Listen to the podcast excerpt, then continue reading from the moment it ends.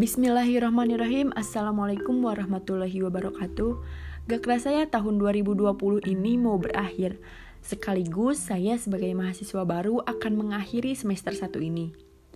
Pada tahun 2020 dan tahun-tahun sebelumnya ini banyak terjadi permasalahan yang sudah dialami.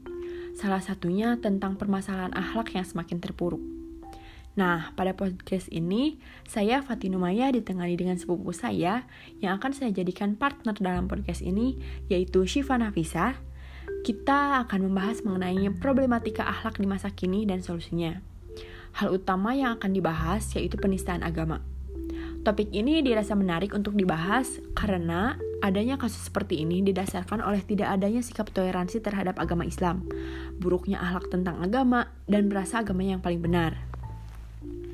Ya, penistaan agama merupakan tindak penghinaan, penghujatan, atau ketidaksopanan terhadap tokoh-tokoh suci, artefak agama, adat istiadat, dan keyakinan satu agama. Sepanjang tahun 1965 sampai 2020, di Indonesia terdapat kurang lebih 97 kasus penistaan agama. Di antaranya, 76 perkara diselesaikan melalui jalur hukum dan sisanya di luar persidangan Beberapa di antara kasus-kasus hukum penistaan agama yang mendapatkan sorotan media yang cukup intensif. Betul menurut partner saya ini.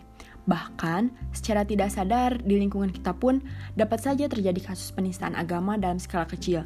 Contohnya menentang suatu ajaran agama, menghina atau menganggap rendah suatu agama.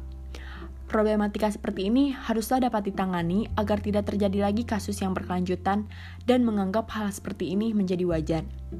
Untuk menghentikan semua ini, perlu adanya solusi agar dapat terjadi kedamaian dan hubungan persaudaraan yang baik sesama manusia di bumi ini.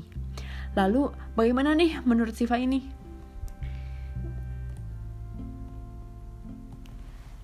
Iya, memang kalau dilihat berdasarkan kasus yang sering terjadi, pada umumnya kasus penistaan agama terjadi kepada agama Islam.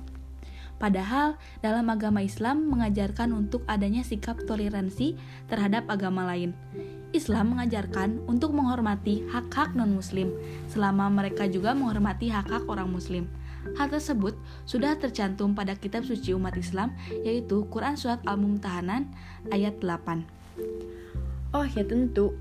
Selain itu, adanya agama lain juga sudah tercantum dalam Al-Quran Surat Al-Hujurat ayat 13 yang artinya, Wahai manusia, Sungguh, kami telah menciptakan kamu dari seorang laki-laki dan seorang perempuan. Kemudian kami jadikan kamu berbangsa-bangsa dan bersuku-suku agar kamu saling mengenal. Sesungguhnya yang paling mulia di antara kamu di sisi Allah ialah orang yang paling bertakwa. Hal ini bertujuan agar mengenal dan menghargai, bukan saling menghina, bahkan sampai terjadi penistaan.